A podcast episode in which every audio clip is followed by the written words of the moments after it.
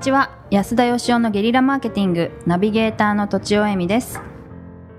えー爪が2ミリ以上あると指先が痒くなる深爪派の金子あゆみです。安田義雄です。はい。今週はこんな質問をいただいています。私は社員30名の製造メーカーに勤める会社員です。先日会議で自社の銀行格付けについての報告がありました。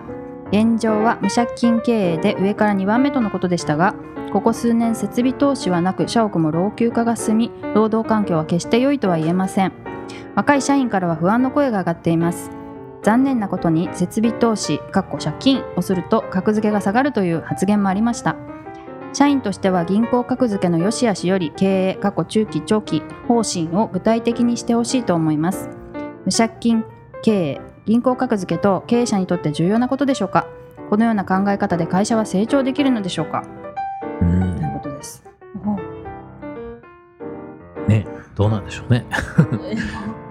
うん。無借金ってすごいそんなに大事なんですか？うん、まあ私ちなみにあの借金46億を踏み倒して あの会社を潰してしまった人なんで、よくこの質問を僕にしてくるんだと思いますけど、ね、びっくりですよね。そうか、ええ。そんなことは大事じゃないって言ってほしいんで大事すかじゃないなんてね、どの面下げてっていう。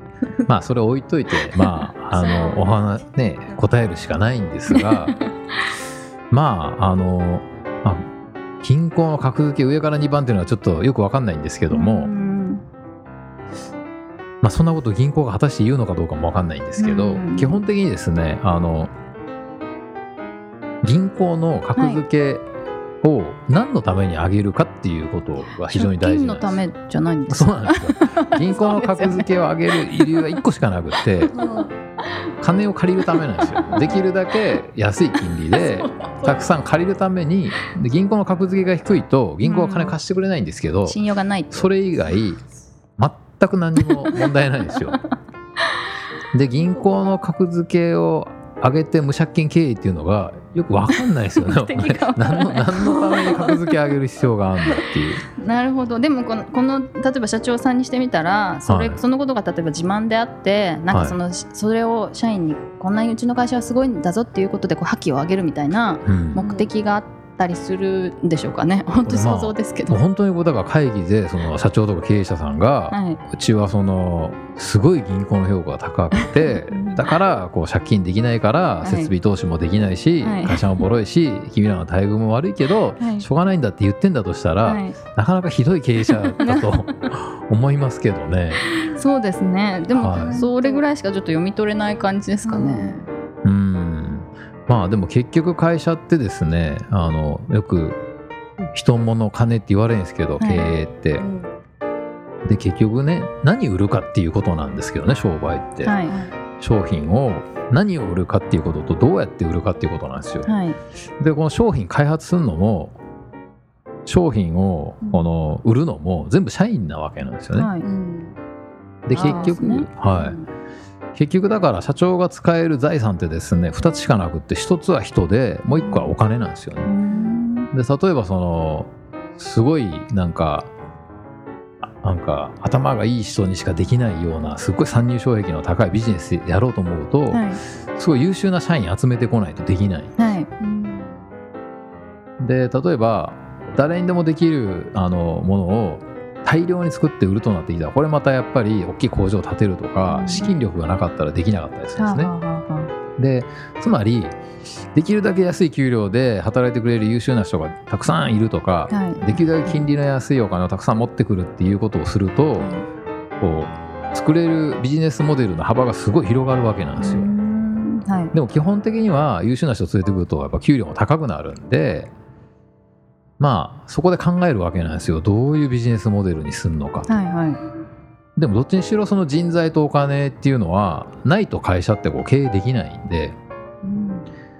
だからお金借りなくても例えばあの自己資金が豊富にあるんだったら全然いいんですよ。はい。借りる必要がないんで。はい。だけどその投資するお金が全然なくって、うん。で設備投資もせずなんか将来的な中長期計画もなくうん。ただただ無借金っていうのはあんま意味がないような気が 私に言われたくないでしょうけど。そうですね。これ中長期計画もないっていうことなんでしょうね。発表されてないっていうことね。発表はされてない、はい。あるかもしれないけれど。でもね実際にあの不思議なことにそういう経営者って中小企業さんに多くって、うん。はい、歴史が長くてって感じですか？長くてだんだんだんだんと、まあ、守りに入っていくっていうか、はいはいはいはい。もうその今のまんまでいいんだっていうね、うん。その大きな投資もせず人も増やさずん。お金も借りることをせず、うん。こうずっとこれが続けばいいんだっていう感じなんですけど、はいはい。なかなかそんな続かないですよね。はい。例えばあの資本金がこう1億円あるとするじゃないですか。はい。で中小企業ってオーナーさんイコール社長なんでその資本金株を持っている資本金出した人も大体イコール社長なんですけど、はいはい。もしこれがだから別々だとちょっと考えていただいてあるお金持ちが社長をやろうっていう人に1億円預けるとするじゃないですか。はい。このお金で頑張って事業やって増やしてくれたまえと、つまり増やさないと意味ないんですよね、うんはい。でこの人がもし1億を使わずに銀行に預けてあのリスクを冒さずに人も雇わず、借金もせず商品も作らず減らしませんでしたって言ったら多分クビになると思うんですよ。うんだからお金はやっぱこう使わないと増えないんで、だからお金を使わないっていう、まあ、使わなくてもどんどん売り上げが上がっていくんだったらいいんですけど。うん会社ってどんどん成長していかないといけないんでしょうか？別に売り上げがどんどん拡大する必要はないと思いますけど、はい。だけどお客さんに選ばれ続けて、うん。まあ、商品が売れていかないことには給料も払えないし、はい。会社として存続できないんで、はい。それでいくとあの買い続けていただくためには、はいはい。商品が全く同じでいいのかっていうと、はいはい。すっごい老舗の和菓子屋さんとかでも、うん。実はちょっとずつちょっとずつやっぱり時代によって味を変えたりとか、はいはい。見せ方変えたり売り方変えたりとかして、はいはい。同じことやって何百年ってやってるわけじゃなくてですね、うんやっぱちょっとずつこう変わってないように見えて進化してんですよね、うんはい。だから何を変えて何を変えないのかっていうのを考えないといけないですし、うん。まあ昔あの僕が経営者になろうと思った頃はもう30年ぐらい前ですけど、はい。企業の寿命がだいたい30年って言われてたんですえね、ー。寿命30年？はい、平均ですか？平均。はい、まあ、だから一つのなんか商品が売れるとか、あー。新しいビジネスモデルがすごいブレイクするとか、はいはい。例えばダイエーとかが、あの小売店とかスーパーマーケットとか作ったりとか、はそうするとそれがもう30年ぐらいはこう利益が出続ける、はいはいはいはいで30年っていうのは社長が代替わりする時で,、うんでその時に会社って潰れていくことがあるよねって言われてたんですけど、はい今とてもじゃないですけど30年も持たなあくてーもっと早いってことですね全然早くて、うん全く同じ商品を全く同じ売り方で売ったとして、はい5年後に同じ業績保てる会社は多分ないですね。あ多分3年もたんないんじゃないですかね。寿命は3年ってことですねもう3年もないかもしれない。変わり続けないとってことですよねそうなんですよ。はいはい。だからやっぱり商品を変えるとか売り方を変えるとか見せ方を変えるとか、はい。何かを変えていかないことには継続しえないんで。うん。あとはやっぱその働く環境とかよくしてあげてほしいですけどね。ねうん。老朽化進んじゃってるところで働いてたら、まあ、地震が怖いですね。そうですね。そうですね。なんかその銀行の格付けを社員さんにあのどうだって自慢するのは僕が言ったら怒られますけどよくわかんないですね。本当に、はい、はい。お金借りましょうと。そうですよね。はいでえっとまあ工夫をしてもっと売り上げを上げていくとかはい。社員さんにご飯を食べさせるとか。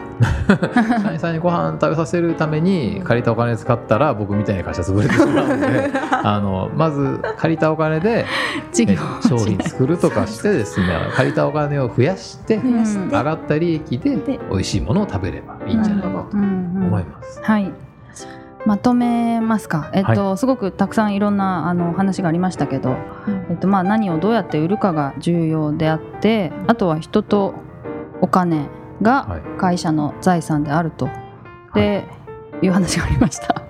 はい。あとまあ同じえーことをずっとやっているのではやっぱり立ち行かなくなってしまうので、まあ、し進化をし続けなくてはいけない。そのためにまあ借金をしてでも、まあ、あの事業を良くしていくのがいいんじゃないでしょうか。